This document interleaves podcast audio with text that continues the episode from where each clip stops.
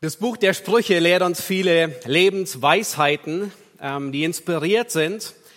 Und einer der wirklich wichtigsten Verse, den wir sehr wahrscheinlich alle auswendig kennen sollten, den finden wir in Sprüche Kapitel 4, Vers 23.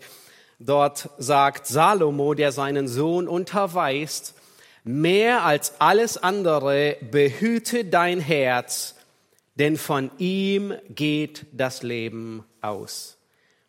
Dieser Vers, er lehrt, was das Wertvollste ist, das wir beschützen müssen. Dieser Vers lehrt, was das Wertvollste und Kostbarste ist, worauf wir Acht geben sollten. Unser Herz ist die Schaltzentrale unserer Person. Ja, Salomo, er sagt hier nicht, höre auf dein Herz. Wir können nicht auf unser Herz hören, weil es uns manchmal in die Irre führt. Jeremia sagt, es ist immer noch ein trotzig Ding, sondern er sagt, behüte dein Herz. Das heißt, sei wachsam, achte auf das, was in dir vor sich geht. Er sagt, behüte dein Herz. Ja, in anderen Worten, er sagt nicht deine Handlungen. Natürlich achten wir auf das, was wir reden und auf das, was wir tun, aber am allermeisten auf unser Herz. Unser Herz ist die Schaltzentrale. Alles, was wir reden, alles, was wir tun, alles, was wir empfinden, hat den Ursprung in unserem Herzen. Nun, nicht in der physischen Pumpe, ähm, die 10.000 Liter Blut pro Tag fördert, ähm, in dem physischen Herzen, sondern in unserer unsichtbaren Teil der Persönlichkeit, in dem nicht stofflichen Anteil von dem, was wir als Person sind. Das ist der Ort, wo wir denken, wo wir planen, wo wir beurteilen. Ja, das ist die Schaltzentrale unseres Seins. Nun, wir wollen eine Serie beginnen mit dem Schwerpunkt Behüte dein Herz. Und hin und wieder, wenn wir und äh, von dem fortlaufenden Pe äh, Predigtplan, äh, wenn wir da eine Pause machen, wegen Sommerpause oder was auch immer der Grund sein mag, ähm, hin und wieder wollen wir uns anschauen, was die Bibel über unser Herz, über unser innerstes Wesen sagt über das, was, was uns eigentlich ausmacht. Heute wollen wir uns insbesondere ansehen, was die Bibel über die Emotionen lehrt, über unsere Gefühle, über unsere Empfindungen. Wir stehen in der Gefahr, dass wir unseren Emotionen auf der einen Seite gar keine Bedeutung zumessen und gleichzeitig, es ist nicht ein entweder oder, sondern ein sowohl als auch, gleichzeitig stehen wir in der Gefahr, dass wir unseren Gefühlen so viel Autorität geben, dass unsere Gefühle uns bestimmen, wer wir sind.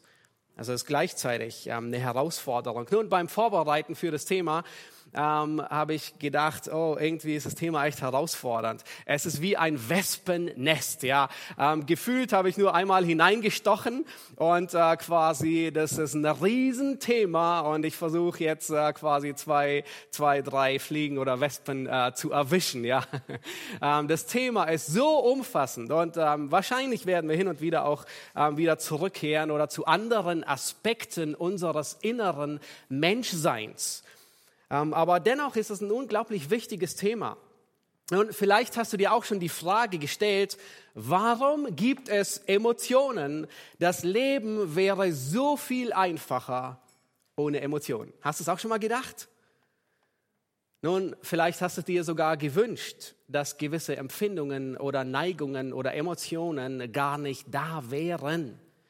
Nun, das denken wir in der Regel nur dann, wenn uns die Emotionen einen Streich spielen oder wenn wir sie nicht mögen. Aber offensichtlich hat Gott bestimmt, dass wir Emotionen haben, weil Emotionen wichtig sind, weil sie das Leben schöner machen, aber insbesondere, weil sie uns, weil wir im Ebenbild Gottes geschaffen sind und uns als Menschen, als Abbild Gottes ausmachen. Gott gibt Emotionen und Gott erwartet richtige Emotionen. Ja, das wollen wir uns im ersten Teil ansehen. Gott hat uns die Emotionen gegeben und er erwartet Emotionen. Nun, vielleicht seid ihr überrascht, aber Gott hat Emotionen. Habt ihr das gewusst? Jede Menge. Gott hat perfekte Emotionen, heilige Emotionen in vielerlei Weise. Psalm 16, Vers 11, da heißt es, vor deinem Angesicht sind Freude in Fülle. Das heißt, bei Gott ist so viel Freude ohne Ende. Und es ist einer der Gründe, dass Menschen, die mit Gott zu tun haben, voller Freude überquellen es sei denn, die Sünde ist gerade nicht zugange. Aber das sehen wir besonders bei den heiligen Engeln. Ja, überall sehen wir, die freuen sich, überall. In 5. Mose 28 sehen wir, dass Gott sich freut, Israel Gutes zu tun. Matthäus 25, da wird wieder über die Freude Gottes berichtet. Da heißt es, gehe ein zu deines Herrn Freude. Psalm 51, der Herr hat Freude an Wahrheit und Gerechtigkeit. Gott ist nicht nur ein Gott der Freude, sondern auch ein Gott der Liebe. Es heißt im Psalm 146, der Herr hat das Recht lieb, er liebt die Gerechten. Sprüche 3 erinnert uns, wen der Herr lieb hat, den züchtigt er. Offensichtlich hat Gott Leute lieb und dann züchtigt er sie aber auch.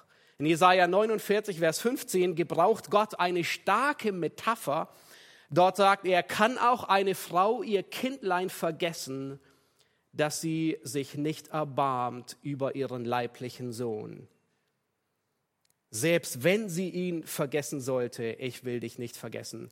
Nun, wir haben gerade, jetzt nicht heute, aber ähm, wir haben dieses Jahr einige neugeborene Kinder. Ja, ähm, und äh, es stehen noch drei an, ähm, die dieses Jahr kommen werden. Und ähm, äh, nun, warum gebraucht Gott hier diese Metapher von Mutter und Säugling? Es ist die stärkste emotionale Bindung, die es wahrscheinlich auf der Erde gibt zwischen einer Mutter und ihrem Säugling. Und niemals würde eine Mutter ihren Säugling vergessen. Und Gott geht sogar so weit und sagt, selbst wenn es vielleicht in dieser gefallenen Welt jemand geben sollte, der das tut, ich vergesse dich nicht. Warum Gott gebraucht hier, warum gebraucht Gott hier diese Metapher? Offensichtlich will Gott zum Ausdruck bringen, er hat Mitleid mit seinem Volk. Er hat Erbarmen und er beschreibt es wie eine Mutter zu ihrem Kind. Aber Gott hat auch andere Emotionen. In 1. Mose 6, Vers 6 heißt es, da reute es den Herrn, dass er den Menschen gemacht hatte auf der Erde und es betrübte ihn in seinem Herzen. Nun, Gott trauert offensichtlich, weil er mit ansieht, wie die Arroganz und die Bosheit des Menschen zunehmend schlimmer wird in 1. Mose 6 von Tag zu Tag. Gott hat auch, man könnte sagen, sogenannte negative Emotionen. Immer wieder wird im Alten Testament von dem Zorn gesprochen. Ja, da entbrannte der Zorn des Herrn. Immer wieder lesen wir davon. Ja, und offensichtlich ist es eine gute und eine heilige Eigenschaft Gottes. Gott hat Emotionen, ohne Zweifel. Sie sind vollkommen rein, vollkommen heilig, ohne Sünde, in vollkommener Harmonie. Und als Gott uns Menschen schuf in seinem Ebenbild, da beschließt Gott und sagt, ich will meinem Abbild auch Emotionen geben. In seinem Abbild haben wir als Gottes Ebenbild, hat Gott uns Emotionen gegeben. Sie sind nicht verkehrt. Das Problem ist nur, dass zwischen der Schöpfung und uns der Sündenfall dazwischen liegt. Das ist das große Übel. In 1. Mose 1, Vers 26, da heißt es, und Gott sprach, lasst uns Menschen machen nach unserem Bild, uns ähnlich, die sollen herrschen über die ganze Erde. Offensichtlich sah Gott, dass es gut und notwendig war, dem Menschen Emotionen zu geben, damit er gut herrschen kann hier auf Erden. Und offensichtlich sind die Eigenschaften, die Gott den Menschen gegeben hat, wie Liebe, Barmherzigkeit, Freude und Friede und alle anderen Emotionen, notwendig, um den Auftrag Gottes zu tun, um gut zu regieren und notwendig, um Gott wieder zu spiegeln. Emotionen zum, zu haben und Emotionen zum Ausdruck zu bringen, sind ein grundlegender Teil, dass wir im Ebenbild Gottes geschaffen sind. Nun, manchmal wäre das Leben einfacher ohne Emotionen, da stimme ich dir durchaus zu. Aber es wäre auch nicht schön. Es wäre wie eine Welt in Schwarz-Weiß. Es wäre wie eine Welt, wo du nur salzig und bitter schmeckst und nichts anderes. Gott gab uns Emotionen, weil er Emotionen hat. Er wollte, dass wir die richtigen Emotionen zum Ausdruck bringen. Nun wisst ihr was? Gott hat nicht nur Emotionen, er gab nicht nur dem Menschen seinem Ebenbild Emotionen, sondern als sein Sohn Jesus Christus Mensch wurde, als Gott Mensch wurde, hat Gott ihm die gleichen Emotionen gegeben. Christus hat Emotionen. Als Jesus Mensch wurde, hat Gott ihn mit Emotionen geschaffen. Nun stell dir vor, Christus ist das vollkommene Abbild Gottes. In Johannes 14, da ist Philippus, der, der sagt, oh Herr Jesus, wir kennen dich jetzt schon so lange, dreieinhalb Jahre, aber wir haben einen Wunsch. Und er sagt, zeige uns den Vater. Wir wollen den Vater sehen. Und wisst ihr, was Jesus antwortet? Er sagt, Philippus, so lange bin ich nun bei euch und du hast mich nicht erkannt. Wer mich sieht, der sieht den Vater. Das heißt, Christus ist der Mensch gewordene Gott. In ihm sehen wir, wie Gott wirklich ist. Und wisst ihr was? Christus hat Emotionen. Jesus ist das vollkommene Abbild. In seiner Fleischwerdung hat Jesus sogar die vollkommene Bandbreite der Emotionen wiedergegeben. Und wenn du die Evangelien liest, dann achte darauf. Es heißt sogar, dass Jesus zornig geworden ist. In Markus 3, Vers 5, da heißt es, er, er blickt sich um, ringsum, mit Zorn. Warum? Betrübt wegen der Verstocktheit des Herzens. Da waren Pharisäer, die einfach immer nur ähm, es böse meinten, ihr Regeln aufstellen wollten. In den Evangelien sehen wir, dass Jesus betrübt ist. Wir sehen in den Evangelien, dass Jesus sich gefreut hat. In den Evangelien sehen wir, dass Jesus barmherzig ist. Markus 1, Vers 41, da erbarmte sich Jesus über ihn. In Matthäus 23, da sehen wir, dass Jesus trauert über Jerusalem, weil sie verstockt sind. Und dann heißt es sogar in Johannes 11, Vers 35, Jesus weinte. Könnt ihr euch das vorstellen? Nun, in dem Kontext gibt es wahrscheinlich ähm, schwer zu sagen, was die Ursache war. Man könnte meinen, es ist die, die Unverständigkeit, der Unglaube. Aber ich denke, es ist auch sehr gut möglich, dass Jesus weinte. Ähm, es war nämlich bei Lazarus, als er gerade zum Grab kam und als er die Folgen der Sünde sieht, den Verlust über Lazarus, das, was die Sünde aus dem Menschen gemacht hat, und sein Freund ist tot. Wohl wissend, dass er ihn gleich auferwecken wird. Und trotzdem weint er. Kannst du dir vorstellen, dass dem Sohn Gottes Tränen über die Wangen hinunterlaufen? Er schluchzt und über die Folgen der Sünde, den Verlust bewegt ist und weint. Gott weint. Gott hat Emotionen. Er hat geweint. Er hat die gesamte Spanne aller menschlichen Emotionen erlebt und durchlebt. Und das in vollkommener Weise, ohne von Sünde betroffen zu sein, aber auch ohne zu sündigen.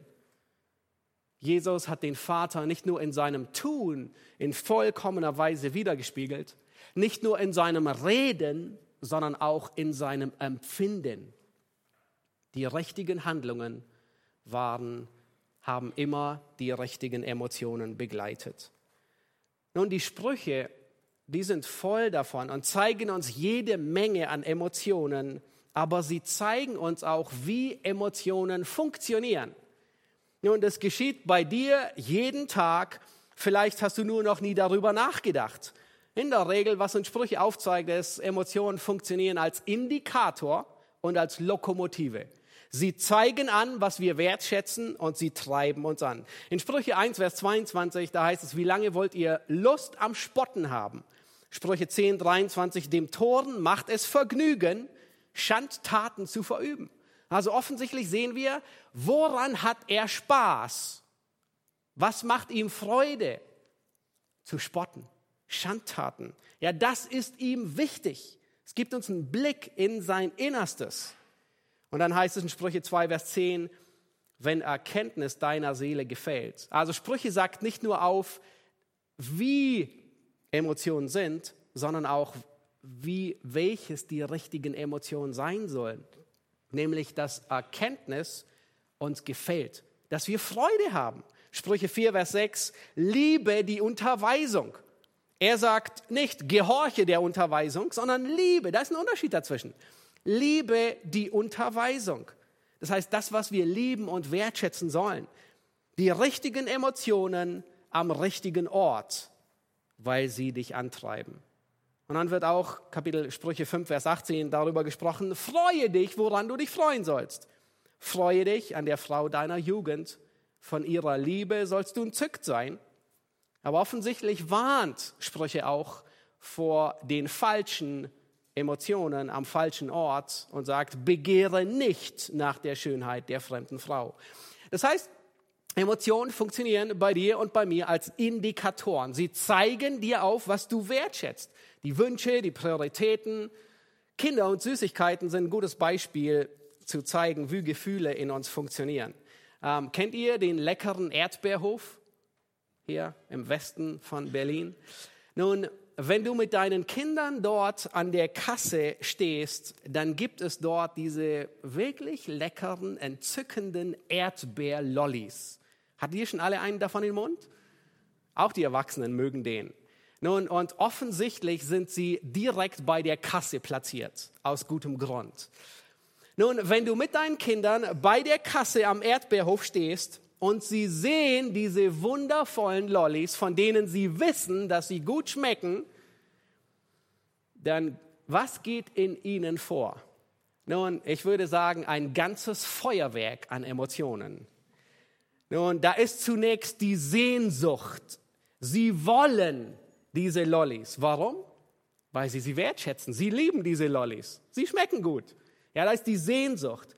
Aber diese Sehnsucht, die kann zu einer leidenschaftlichen Begierde werden.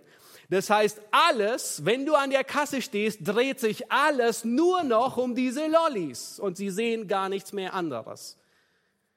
Komme was wolle, ich will einen von denen. Was auch immer ich dafür tun muss, ich krieg einen. Eine andere Emotion, die sie haben, ist Angst. Sie wissen nicht, Bekomme ich einen? Oder selbst wenn meine Eltern einen kaufen, darf ich ihn gleich essen? Oder wird er erst zu Hause ausgepackt? Aber wenn sie einen bekommen, nun, was breitet sich aus? Freude und Frieden im Auto und Dankbarkeit. Nun, allerdings sehen sie, bekommen sie keinen und sie sehen ein anderes Kind mit einem Lolly. Oh, was ist das? Sie werden neidisch, weil jemand anders das hat, was sie wertschätzen. Und was geschieht, wenn sie nicht bekommen, was sie wollen? Uh, dann wird der Zorn groß. Warum? Weil das, was sie wertschätzen, bekommen sie nicht.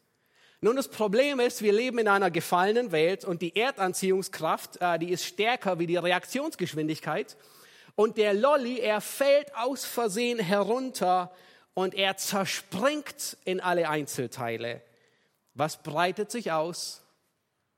Trauer, weil sie das verloren haben, was sie wertschätzen, weil sie das, was sie lieben, kaputt gegangen ist und sie es verloren haben. Jetzt leben wir aber nicht nur in einer gefallenen Welt, sondern wir leben in einer bösen Welt. Da kommt ein Kind und sieht, dass dein Kind einen Lolly hat und es nimmt den Lolly aus seiner Hand und steckt ihn in den Mund. Oder es würde den Lolly deinem Kind bewusst aus der Hand schlagen und der fällt runter und zerbricht in alle Einzelteile. Was breitet sich dann aus? Oh, auch eine ganze Latte an Zorn, an Bitterkeit, an Hass und an Verletzung, weil sich jemand an dem vergriffen hat, was mir wert, lieb und teuer ist. Merkt ihr? Ein ganzes Feuerwerk. Und all das zeigt, okay, da ist eine Wertschätzung für Lollis da. Auf jeden Fall. Nun, die, die, die Intensität der Emotionen spiegelt die Stärke der Wertschätzung wider. Wenn ihr gerade Mittag gegessen habt, einen fetten Nachtisch hattet und das Kind nicht mehr kann, nun, dann wird, dann ist die Intensität nicht so stark da. Aber wenn es dann vielleicht sogar noch Hunger hat, dann ist es alles, was es will. Und es tut auch alles, um diesen zu bekommen. Das heißt, wir sehen, die Intensität nimmt zu, je stärker die Wertschätzung da ist. Je kleiner die Kinder, umso mehr bringen sie ihre Emotionen zum Ausdruck. Nun, je älter man wird, umso mehr hat man in der Regel gelernt, die Emotionen zu kontrollieren. Nicht immer, aber ähm, meistens. Das ist nicht unbedingt gut. Ähm, natürlich ist es gut, wenn, wenn dein Zorn nicht so explosiv wird, als hätte eine Granate eingeschlagen. Aber das Problem ist, dass der Zorn immer noch da ist und trotzdem bleibt und du ihn sehr wahrscheinlich kontrolliert ablässt. Bei uns Erwachsenen ist es nicht anders wie bei den Kindern. Es ist nur ein bisschen komplexer und umfangreicher. Unsere Emotionen sind ein Indikator für das, was wir wertschätzen. Und achte darauf, in der nächsten Woche, deine Emotionen zeigen dir, was du wertschätzt, was du liebst, deine Wünsche, deine Prioritäten. Ich kann euch sagen, in dieser Woche hat, äh, sind so meine Augen ähm, über mein eigenes Leben ziemlich aufgegangen, was ich wertschätze und gar nicht wusste, dass ich es wertschätze. Einer, jemand sagte, Emotionen sind ein Fenster der Seele. Du kannst nicht hineinblicken, aber du siehst an den Emotionen, kannst du einen Blick hineintun. Nun aber Emotionen, die funktionieren nicht nur als Indikator, sondern Gott hat uns so gemacht, dass unsere Emotionen als Lokomotive funktionieren. Sie treiben uns an. Das hast du vielleicht schon eher gewusst. Nun, der, der bekannteste aller Verse in Johannes 3, Vers 16. Ihr dürft ihn gerne aufschlagen. In Johannes Kapitel 3, Vers 16 finden wir den bekanntesten aller Verse, das Evangelium in Kleinformat. Dort heißt es, denn so sehr hat Gott die Welt geliebt, dass er seinen eingeborenen Sohn gab, damit jeder, der an ihn glaubt, nicht verloren geht, sondern ewiges Leben hat. Nun, Johannes 3, Vers 16 nennt uns die Ursache, warum Gott den ganzen Rettungsplan geschmiedet und durchgezogen hat. Habt ihr gesehen, was die Lokomotive ist? Was hat Gott angetrieben? Oh, Gott war so pflichtbewusst. Nein. Nun, das ist er.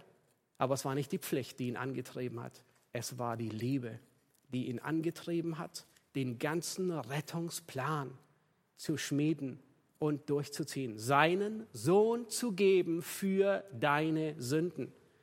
Es ist die Liebe Gottes, nicht die Pflicht. Emotionen, sie geben uns Energie und Motivation, Dinge zu erledigen. Nun, das, was wir wertschätzen, treibt uns ungeheuer an. Und je mehr wir etwas wertschätzen, umso mehr sind wir gewillt, es zu bekommen. Gehen wir nochmal zurück an die Kasse beim Erdbeerhof. Nun, deine Kinder, die wollen diesen Erdbeerlolli wirklich haben. Was tun sie, um ihn zu bekommen? Nun, es fängt ganz sachte an bei Bitten. Und dann geht es in Betteln über. Und dann versprechen sie dir alles Mögliche. Sie versprechen, ähm, zu Hause ihr Zimmer aufzuräumen. Sie versprechen dir sogar, wenn du es dahin treibst, dass sie den Rest ihres Lebens gehorsam sind, nur weil sie diesen Lolli wollen. Sie wissen nicht, was sie versprechen. Nun, wenn sie nicht bekommen, was sie wollen, dann ist es der Zorn, der sie antreibt, das zu kriegen. Und sie sind bereit sogar zu härteren Mitteln zu greifen. Sie weinen, Sie schreien, nun vielleicht nicht deine Kinder, aber vielleicht hast du schon beobachtet. Und der absolute Horror, sie schmeißen sich auf den Boden. Hoffentlich nicht deine, aber es ist nur Menschenfurcht. Nun, das, was wir wertschätzen, treibt uns als Lokomotive an. Entweder um es zu bekommen oder aus Zorn, weil wir es nicht bekommen oder aus Angst, wir könnten es verlieren und wir wollen es behalten oder aus Bitterkeit und Hass, weil es in Scherben gegangen ist und wir es so sehr wertgeschätzt haben. Nun, in der Psychologie, da findet man sehr gerne den Ansatz von positiven und negativen Gefühlen. Vielleicht hast du davon auch schon gehört. Positive Gefühle sind Liebe, Freude, Friede. Negative Gefühle sind Angst, Kummer, Verzweiflung, Zorn, Hass und so weiter. Und dann wird gesagt, wir sollen die positiven Gefühle kultivieren. Nun, das ist keine biblische Herangehensweise. Das ist falsch, schlichtweg falsch.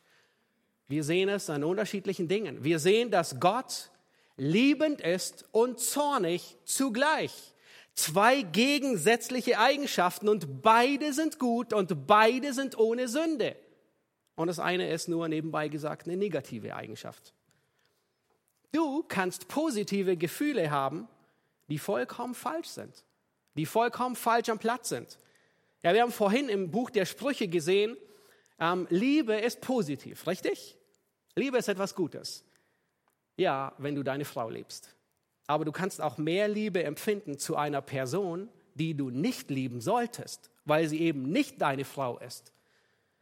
Nun, dann ist es falsch am Platz. Dann sind positive Gefühle, wie sie beschrieben werden, am falschen Ort, zur falschen Zeit. Du kannst Freude und Frieden empfinden, die vollkommen falsch am Platz sind, weil du eher bestürzt sein solltest und traurig sein solltest, weil du gerade in Sünde lebst. Das heißt, es ist besser, nicht von positiven und negativen Emotionen oder zu sprechen, sondern von richtigen und von falschen, von angebrachten und unangebrachten. Nun, wer bestimmt, welche Emotionen richtig oder falsch sind? Der, der sie gab. Gott bestimmt. Nun, intime Zuneigung ist richtig, wenn sie auf deinen Ehepartner gerichtet ist, aber nicht, wenn du verheiratet bist oder nicht verheiratet bist, auf eine andere Person. Freude ist angebracht, wenn du im Willen Gottes bist und nicht, wenn du in Sünde lebst. Ja, wir sehen, Gott gab Emotionen und Gott erwartet nicht nur Emotionen, sondern er erwartet die richtigen Emotionen. Gott ist es nicht gleichgültig, was wir empfinden. Er gebietet sogar, die richtigen Emotionen zu haben. Spricht die Bibel von Freude? Absolut. Sprüche, äh, Psalm 32, 11, freut euch an dem Herrn. Sprüche 5, 18, freue dich an der Frau deiner Jugend. Sprüche 21, 15, es ist eine Freude, wenn Recht geschieht. Sprüche 23, 25 sagt sogar, dass du dich freuen sollst, dass sich Vater und Mutter freuen über ein weises Kind. Das heißt, Gott will, dass wir an den richtigen Dingen Freude haben. Die Gefahr besteht, dass wir die Freude lediglich darauf reduzieren, was biochemisch in uns vor sich geht. Ja, wenn, ähm, das ist ein bisschen komplex, ähm, weiß kein Mensch, aber so ungefähr, ja, wenn Serotonin und Dopamin ausgeschüttet wird und wir ähm, äh, Glück ja, empfinden und Freude empfinden, ähm, wenn die Botenstoffe unseren Körper überfluten. Aber das ist nicht, was Gott unter Freude versteht. Nicht nur unter Freude versteht. Gleichzeitig sind wir in der Gefahr, dass wir aus allem die Emotionen aussaugen und alles emotionslos dastehen. Nein, Gott will nicht über biblische, ähm, Gott will nicht, dass wir nur über biblische Wahrheiten sprechen. Gott will nicht, Gott wollte nicht, dass wir heute alle bei den vier Liedern, wo wir standen, dass wir einfach nur alle zusammen im Chor biblische Wahrheiten laut zusammen sprechen, sondern er wollte, dass wir sie singen. Warum? Weil Gott will, dass die richtigen Emotionen die richtigen Taten begleiten und unterstützen. Nicht nur einfach nur sprechen, natürlich ist es richtig, sondern er wollte, dass wir singen. Gott meint es so, wie er sagt. Unser ganzes Inneres, alles, was dazugehört. Gott will nicht nur die richtige Handlung, sondern die richtige Handlung soll mit der richtigen Emotion begleitet sein. Was ist mit Vergeben? Sollen wir vergeben? Auch vielleicht denkst du jetzt, ja, ja, können wir. Aber es ist manchmal schwer zu vergeben. Vergeben ist eine rein, eine rein mentale Angelegenheit. Das stimmt nicht. Matthäus, was machen wir mit Matthäus 18, Vers 35, wo Jesus sagt, so wird auch mein himmlischer Vater euch behandeln, wenn ihr nicht jeder seinem Bruder von Herzen seine Verfehlungen vergebt. Nun, da sündigt jemand an dir und bittet dich um Vergebung. Und du denkst, okay, ich muss ihm vergeben. Ja, ich vergebe dir. Ja, und du rollst mit den Augen, aber im Herzen, vielleicht tust du es auch ein bisschen freundlicher, aber tief im Herzen hegst du immer noch Groll gegen diese Person. Dann hast du nur mit den Lippen vergeben und nicht mit dem Herzen. Nun, natürlich reagieren unsere Emotionen nicht wie ein Ein- und Ausschalter, dass wir, okay, Schalter umgestellt und alle Emotionen sind wie ausgewechselt. Aber die Schrift erwartet, dass die Emotionen dem Denken folgen und in Einklang gebracht werden. Nun, wenn du merkst, dass bei dir ein himmelweiter Unterschied ist zwischen dem, was du weißt und zwischen dem, was du empfindest, dann brauchst du Christus, dann brauchst du das Evangelium. Dazu kommen wir im dritten Teil. Was ist mit Liebe? Du magst sagen, oh, Liebe bezieht sich nur auf, auf die Handlung. Das stimmt. Aber Liebe ist eine Emotion, die in der Handlung sichtbar wird. Liebe ist eine innere Neigung dem anderen gegenüber. Natürlich, die sich in der Tat ausdrückt, aber es ist eine Neigung. Natürlich wollen wir nicht alles nur auf die Zuneigung allein reduzieren. Wir wollen nicht die Emotion von der Handlung trennen, sonst reduzieren wir Liebe auf all das, was nur im Gehirn ausgeschüttet wird sondern wir wollen, dass die Handlung die Emotion begleitet. Und Gott sagt uns in, in seinem Wort nicht, du sollst deinem Nächsten Gutes tun wie dir selbst. Erinnert ihr euch an das größte Gebot? Oh nein, das klingt nicht so. Auch wenn Liebe Handlungen mit sich bringt. Aber Gott sagt, du sollst deinen Nächsten lieben wie dich selbst.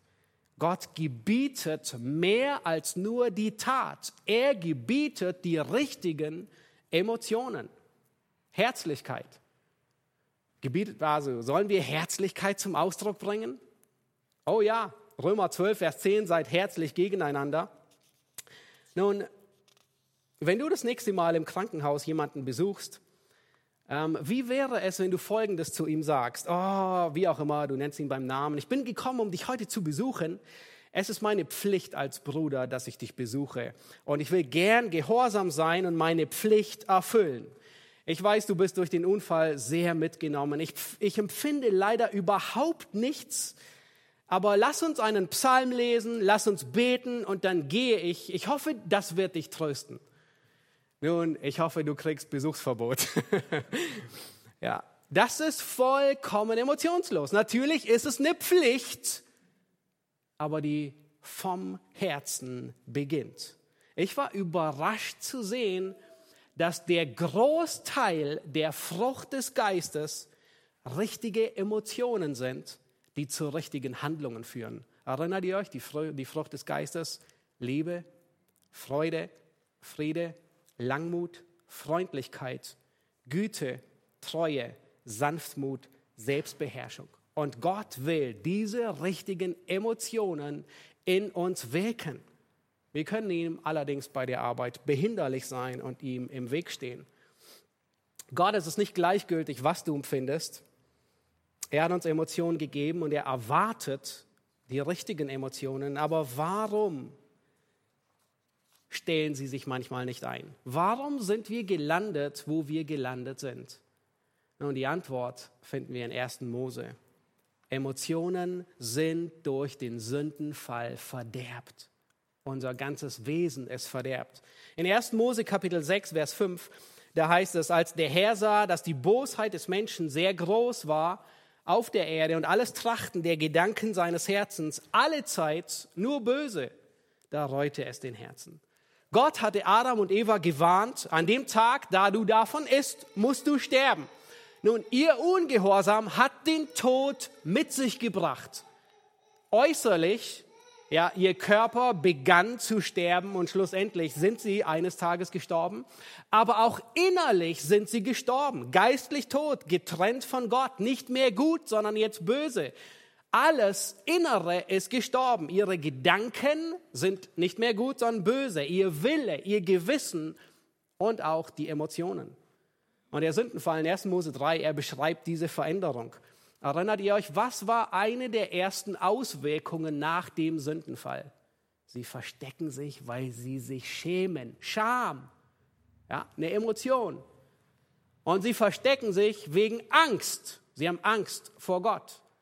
Und dann werden sie zornig und weisen dem anderen die Schuld zu. Du, ähm, die Frau schlussendlich, die du mir gegeben hast, die hat mich zum Sündigen angestiftet.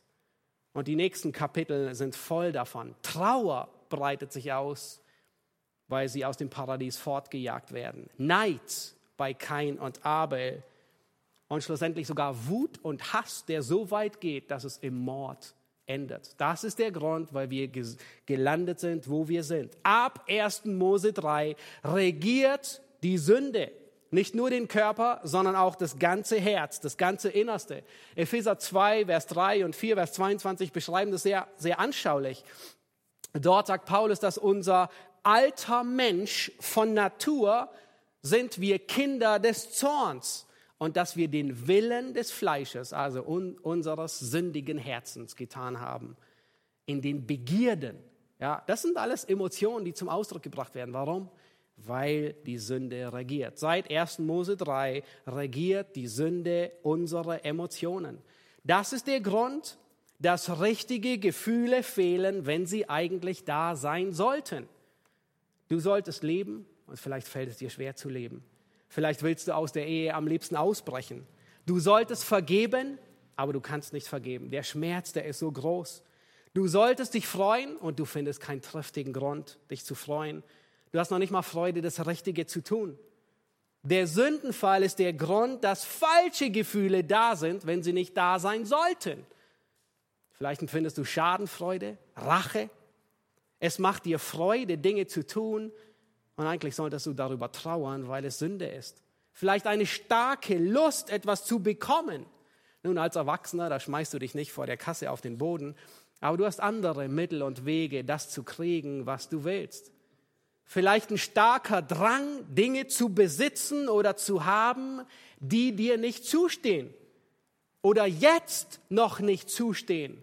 Oder die du vielleicht nicht wirklich brauchst oder andere sündige Begierden. Der Grund, warum Zuneigung, du vielleicht Zuneigung empfindest zu einer Person, die nicht dein Ehepartner ist, ist 1. Mose 3, die Sünde regiert. Der Grund, warum Zuneigung zum, ander, zum, äh, zum gleichen Geschlecht empfunden wird, ist 1. Mose 3. Es können sogar Zuneigung zum selben Geschlecht sein. Nun, Sünde regiert deine Emotionen in jeder Hinsicht. Das ist der Grund, dass du zornig wirst, sogar über Menschen, die dir nahestehen, die du eigentlich liebst. Vielleicht wachst du nachts auf und du hast panische Angst. Du kannst nicht mehr schlafen, alle Gedanken kreisen um etwas, was dir Angst macht. Die Ursache ist erst Mose 3. Vielleicht bist du verzweifelt, du hast keinen Ausweg. Deine Emotionen sagen, es gibt keine Hoffnung, keinen Sinn im Leben, außer es zu beenden. Vielleicht hast du gar keine Gefühle. Vielleicht empfindest du einfach nichts. Ja, dein Leben fühlt sich vielleicht mehr an, als wärst du ein Zuschauer bei dir selbst und nicht ein Mitspieler. Nun, wegen dem Sündenfall sind Emotionen falsch gepolt wie ein falsch gepolter Kompass. Manchmal sind sie zuverlässig, unsere Emotionen, und manchmal führen sie uns in die Irre. Manchmal sind die richtigen Gefühle da und manchmal sind die falschen Gefühle da. Die Gefühle sind an und für sich nicht per se schlecht, sie sind auch nicht immer schlecht, aber wir können uns nicht auf sie verlassen. Seit dem Sündenfall sind sie wie ein falsch gepolter Kompass, der mal funktioniert und mal nicht funktioniert, vollkommen durchdreht, wie ein kaputtes Navi, das dich regelmäßig in die Irre führt. Und aus dem Grund können und dürfen Emotionen nicht die letztgültige Autorität über den Menschen sein. Manchmal sind sie zutreffend, manchmal komplett falsch. Seit dem Sündenfall versuchen Menschen Antworten darauf zu finden und sie, und sie kommen zu keiner klaren Lösung. Manche sagen, Emotionen müssen ausgerissen werden. Nun, das war so die Sichtweise der Stoiker. Genauso stoisch ähm, sind sie auch. Sie sagen, die Vernunft triumphiert über alles, jede Emotion ist schlecht und muss wie Unkraut vernichtet werden. Und trifft nicht zu. Andere sagen, Emotionen müssen ihren freien Lauf bekommen, so helfen wir uns. Nun, das ist insbesondere in unserer Gesellschaft die diktierende Handlungsweise. Wenn es sich gut anfühlt, dann muss es gut sein, dann muss es auch getan werden. Und das zieht sich durch in alle Bereiche, sogar bis in die Kindererziehung. dass die Kleinen all ihre Emotionen zum Ausdruck bringen sollen, sogar die, die sie nicht zum Ausdruck bringen sollen. In unserer Zeit wird den Gefühlen die höchste Instanz gegeben. Alles wird daran gemessen, ob unsere Gefühle verletzt werden oder nicht verletzt werden. Gleichzeitig verleitet uns die Sünde in uns dazu, dass wir unser Handeln mit unseren Gefühlen entschuldigen. Kennst du vielleicht solche Sätze wie, ich weiß, das ist nicht richtig, aber ich kann nichts dafür, weil ich fühle mich so. Oder andere sagen, es fühlt sich so richtig an, wenn wir zusammen sind. Ich weiß, Gott will, dass wir glücklich sein sollen. Oder jemand anders sagt, vielleicht eine junge Frau, die Schwangerschaft hat und eine schwere Diagnose bekommen hat, sagt, ich fühle mich nicht bereit, mit einem behinderten Kind zurechtzukommen. Gott mutet mir sicher nicht mehr zu, als ich schaffe. Es ist nicht verkehrt, die Schwangerschaft zu beenden. Nun, Emotionen wird so viel Herrschaft eingeräumt, dass jemand gar nicht erst versucht, sich dem Einfluss zu entziehen. Aber es gibt einen, der über den Emotionen steht, und das ist Gott. Es gibt einen, der die Emotionen beurteilt, ob sie richtig oder falsch sind, ob sie gerecht oder sündig sind, und das ist Gott. Es sind nicht meine Gefühle, die zwischen recht und falsch, zwischen gut und böse beurteilen, sondern es ist Gott, der sie gab. Andere sagen, Emotionen müssen einfach ignoriert werden. Nun stell dir einen Ehemann vor, der, wenn es nach seinen Gefühlen gehen würde, würde er am liebsten die Ehe verlassen. Aber er weiß von der Schrift, dass es nicht richtig ist und er sagt, okay, ich weiß, es ist Gottes Wille, in der Ehe zu bleiben. Ich werde also bleiben. Und er nimmt diese Last und diese Bürde auf sich, damit zu leben. Er ignoriert die Emotionen und belässt es dabei. Unausgesprochen erwartet er von allen Beteiligten für seinen Heldenmut bewundert zu werden. Und zumindest erwartet er von seiner Frau Dankbarkeit, weil er ihr ja schlussendlich treu ist. Aber wie wird es der Frau ergehen dabei?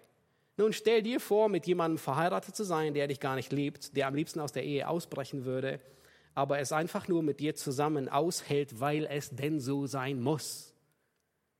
Er ist wie ein Automat. Das ist jemand, der seine Emotionen ignoriert. Da rührt sich kein Hauch an Emotionen, keine Freude über kleine Überraschungen, kein Kummer, wenn er verletzt wird, keine Sehnsucht, wenn sie zu lange getrennt sind. Und was bedeutet da schon das Wort, ich liebe dich?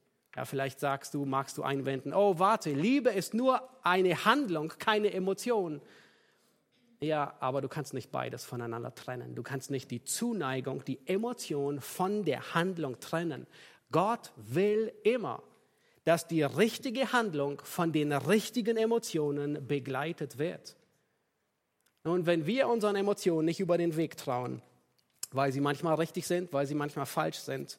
Was brauchen wir dann? Wir brauchen eine absolute Wahrheit, wo wir wissen können, ob wir richtig liegen oder nicht. Aber wir brauchen, ähm, äh, wenn, wenn, wenn falsche Emotionen da sind, dann müssen wir sie nicht nur ignorieren, sondern wir wollen sie behandeln. Wir brauchen eine Waffe, die, die die stärkste Waffe der Welt ist, um der Sünde an den Kragen zu gehen. Und das Einzige, was sich dafür eignet, ist das Evangelium. Das ist das einzige Mittel, das hilft. Es ist nämlich die Kraft Gottes. Das Evangelium ist die Kraft Gottes zur Errettung der ganzen Person, einschließlich des Denkens, einschließlich des Willens, einschließlich des Gewissens und einschließlich der Emotionen. Und das ist der letzte Punkt, den wir uns heute ansehen. Emotionen brauchen das Evangelium. Wie gehen wir damit um, wenn wir wissen, dass das, was wir wissen und das, was wir empfinden, stark voneinander abweicht? Und dann brauchen deine Emotionen das Zentrum des Evangeliums. Was ist oder wer ist das Zentrum des Evangeliums? Gott ist das Zentrum des Evangeliums. Emotionen brauchen das Zentrum des Evangeliums. Die Priorität muss wiederhergestellt werden. Nun erinnert ihr euch, was das erste und wichtigste Gebot ist? Da kommt jemand zu Jesus und fragt, was ist das erste und wichtigste Gebot? Und Jesus sagt zu ihm, Matthäus 22, Vers 37, Du sollst den Herrn, deinen Gott, gehorchen mit deinem ganzen Herzen, mit deiner ganzen Seele und mit deinem ganzen Denken. Oh nein, war falsch. Du sollst dem Herrn, deinem Gott, dienen mit deinem ganzen Herzen. Nein, auch falsch. Nun, ihr wisst, das ist falsch. Was ist das höchste Gebot? Du sollst den Herrn, deinen Gott, lieben. Lieben. Mit ganzem, mit deinem ganzen Herzen, mit deiner ganzen Seele und mit deinem ganzen Denken. Achtet, was Jesus sagt. Du sollst nicht, er sagt nicht, du sollst gehorchen, du sollst dienen, du sollst den Herrn, deinen Gott ehren mit allem. Ja, das gehört auch alles dazu. Das trifft schon zu. Aber was will Gott? Gott will, dass du ihn liebst mit allem, mit deinem ganzen Herzen. Gott will nicht nur die richtige Handlung. Gott will nicht nur, dass du ihm gehorsam bist, dass du sonntags zur Gemeinde gehst, dass du irgendwo in einer Gemeinde Mitglied bist. Gott will nicht nur all die richtigen Handlungen. Er will die richtige Emotion dabei. Er will, dass du ihn liebst. Mehr als alles andere. Und das schließt den Gehorsam mit ein. Aber es beginnt mit der Liebe. Gott will nicht die richtige Handlung mit der falschen Emotion. Einfach nur widerwillig, ja, ich tue, was Gott will. Aber eigentlich würde ich es nicht. Er will die richtige Handlung, begleitet mit der richtigen Emotion. Als Josua in Josua 23 sich in, einer, in der mehr oder weniger letzten Rede von dem Volk verabschiedet, sagt er ihnen genau dasselbe. Ich war echt überrascht, das zu sehen. Er sagt, darum habt gut Acht auf eure Seelen. Und dann sagt er, dass ihr den Herrn, euren Gott, lieb habt. Über allem will Gott, dass du ihn lieb hast. Er will, dass du ihn liebst.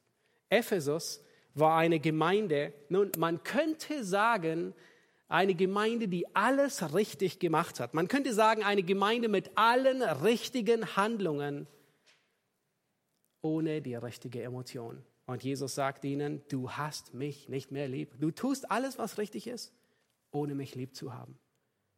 Christus will, dass du ihn lieb hast. Es ist eine Lüge, dass es Gott egal ist, was du empfindest. Er will, dass die richtige Handlung mit den richtigen Emotionen begleitet ist. Das ist eine Lüge, dass Gott von dir nur erwartet, dass deine Handlungen sich ändern, ohne deine Haltung. Es ist eine Lüge, dass du deine Emotionen nicht steuern kannst. Nun, wir haben gesehen, unsere Emotionen, sie brauchen das Zentrum des Evangeliums, sie brauchen Gott. Und wir sehen, unsere Emotionen brauchen die Wahrheit des Evangeliums. Wir haben gesehen, Emotionen, sie können uns in die Irre führen. Sogar positive Emotionen können verkehrt sein. Deswegen brauchen wir eine absolute Wahrheit. Jemand, der festlegt, was wahr und falsch ist. Nun, wir sind Gefühlen nicht hoffnungslos ausgeliefert. Wir können überrannt werden, ohne Zweifel, und dennoch bleiben wir Herr unserer selbst, nicht andersherum. In 1. Mose 4 ich hatte Kain schon vorhin erwähnt, aber in 1. Mose 4, da wird ähm, berichtet, dass Kain und Abel Gott ein Opfer darbringen. Und Kains Opfer wird nicht angenommen, weil er Gott nicht liebt. Er will seine eigenen Regeln aufstellen, wie er zu Gott kommt. Und Gott kennt sein Herz und Gott warnt ihn. Und dann sagt er in 1. Mose 4, Vers 6, da sagt Gott zu Kain, Kain, warum bist du so wütend? Ja, er ist innerlich aufgewühlt, dass Gott sein Opfer nicht annimmt. Ähm, ja, und, und, und wir haben gesehen, diese Emotionen, die treiben böse Handlungen an. Und Gott sagt zu ihm, warum bist du wütend? Wenn du aber nicht Gutes tust, sagt er, so lauert die Sünde vor der Tür und ihr Verlangen ist auf dich gerichtet. Aber dann sagt er, du aber sollst über sie herrschen. In anderen Worten, Du stehst über der Emotion, auch wenn sie dich manchmal fast erdrückt und erschlägt und wie ein Tornado ist. Die Sünde lauert. Der Zorn ist über kein hergefallen, aber er ist seinen Emotionen nicht hoffnungslos ausgeliefert. Und diesen Kampf, den beschreibt Paulus sehr gut, dieses Dilemma mit falschen Gedanken umzugehen. In 2. Korinther 10 könnt euch die Stelle gerne notieren und äh, eventuell nochmal darüber ähm, später danach kommen. In 2. Korinther 10, da sagt er, denn obgleich wir im Fleisch wandeln, kämpfen wir nicht nach der Art des Fleisches. Und dann Vers 5 sagt er, so dass wir Vernunftschlüsse, das Wort sind Gedanken oder Theorien, dass wir Vernunftschlüsse zerstören und jede Höhe, die sich gegen die Erkenntnis Gottes erhebt, und jeden Gedanken gefangen nehmen zum Gehorsam gegen Christus.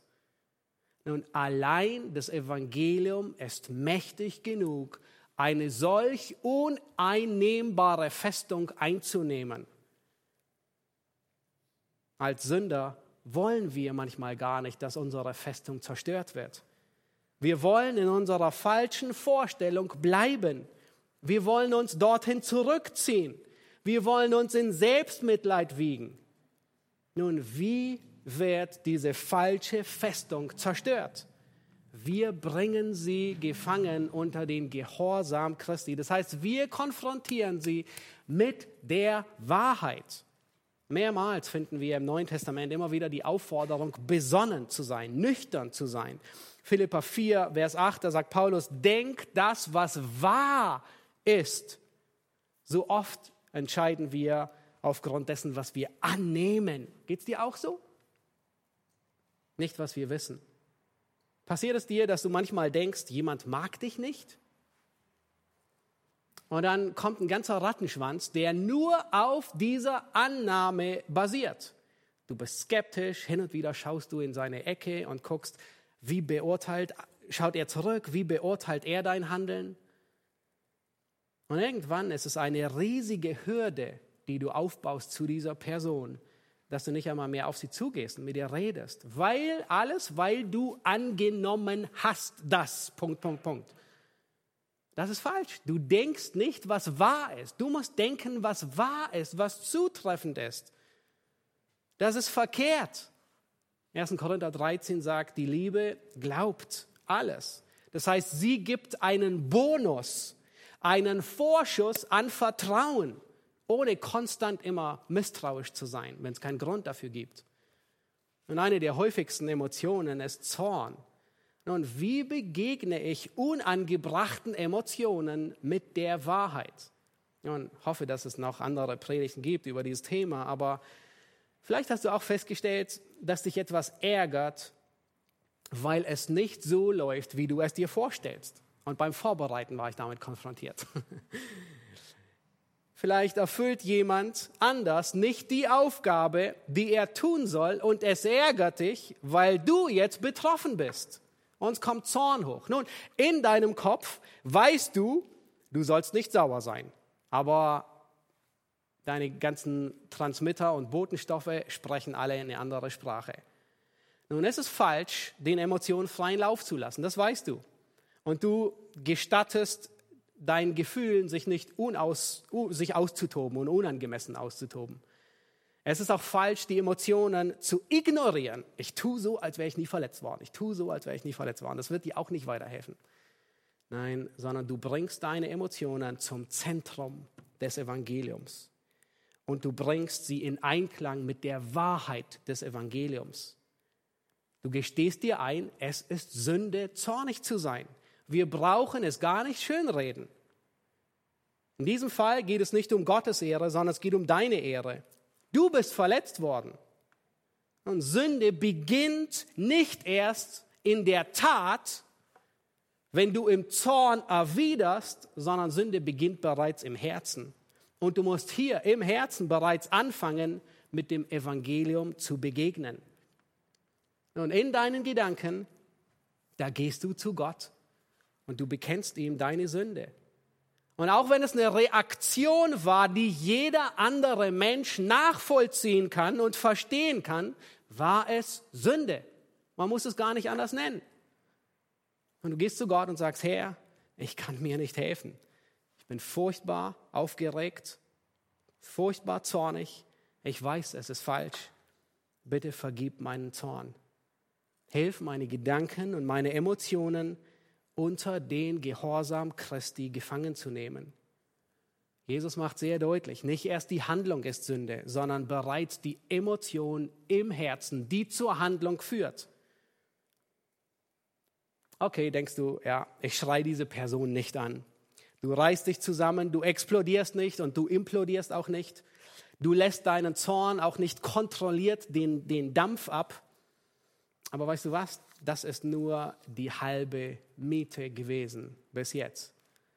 Gott will nicht nur, dass du mit falschen Emotionen das Richtige tust, das heißt deinen Zorn zurückhalten, sondern Gott will, dass du mit richtigen Emotionen das Richtige tust.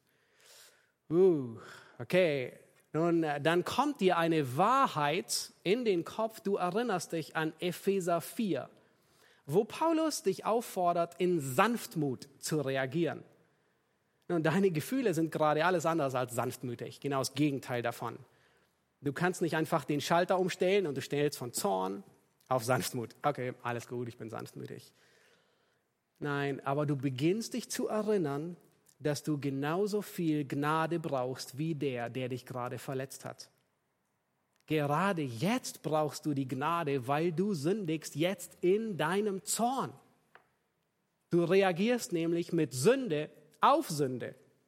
Und du erkennst deine Bedürftigkeit. Und du weißt, dass deine Bedürftigkeit so groß ist wie ein schwarzes Loch, das alles aufsaugt. Aber weißt du was? Gottes Gnade ist größer wie ein schwarzes Loch. Gottes Gnade ist, Gottes Gnade ist größer. Und du erkennst deine eigene Bedürftigkeit an. Und das richtige Denken stimmt dich nicht augenblicklich, aber verändert von Moll in Dur. Das richtige Denken stimmt dich mitleidig.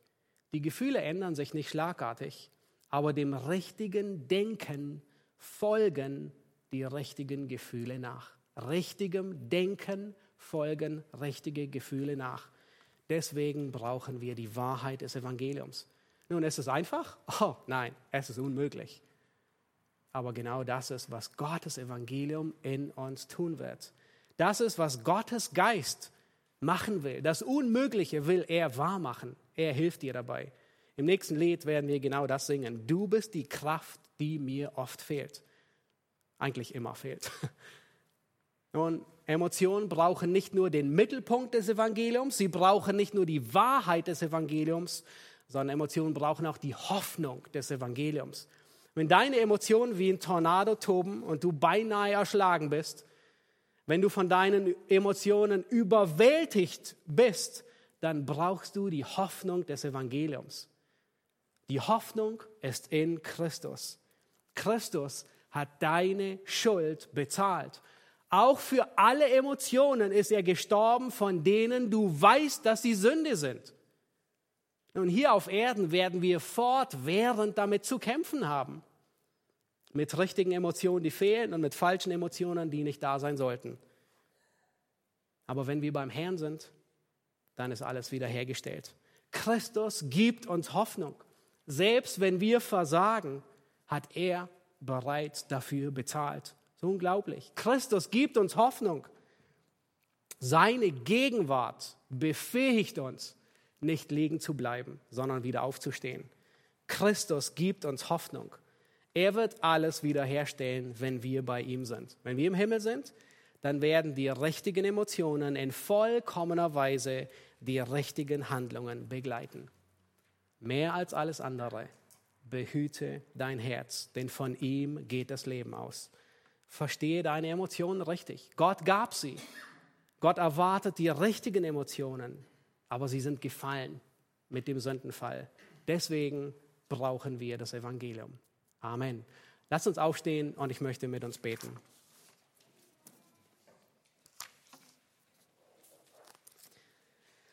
Herr Jesus Christus, wir danken dir Herr, für dein Wort. Wir danken dir, dass dein Wort uns Antworten gibt auf die herausfordernden Fragen des Lebens.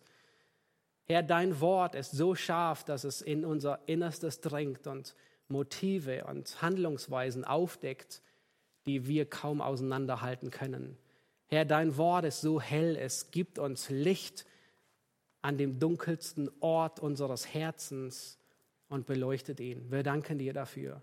Herr, wir danken dir, dass du uns Gefühle gegeben hast, weil du Emotionen hast. Und du willst, dass wir die richtigen Emotionen mit den richtigen Handlungen begleiten. Und es fällt uns so schwer, Herr, weil die Sünde alles regiert. Aber wir danken dir, Herr, dass es bei dir Hoffnung gibt, dass es bei dir Zuversicht gibt. Herr, dass du, dass dein Evangelium wiederherstellt. Herr, ich bete darum, dass wir mehr als alles andere, dass wir dahin zurückkehren, dass wir dich lieb haben, das Zentrum des Evangeliums. Herr, dass wir uns von der Wahrheit des Evangeliums, Herr, belehren und unterweisen und beurteilen lassen. Und dass wir stets die Hoffnung des Evangeliums in unseren Herzen tragen. Wir beten dich an. Amen.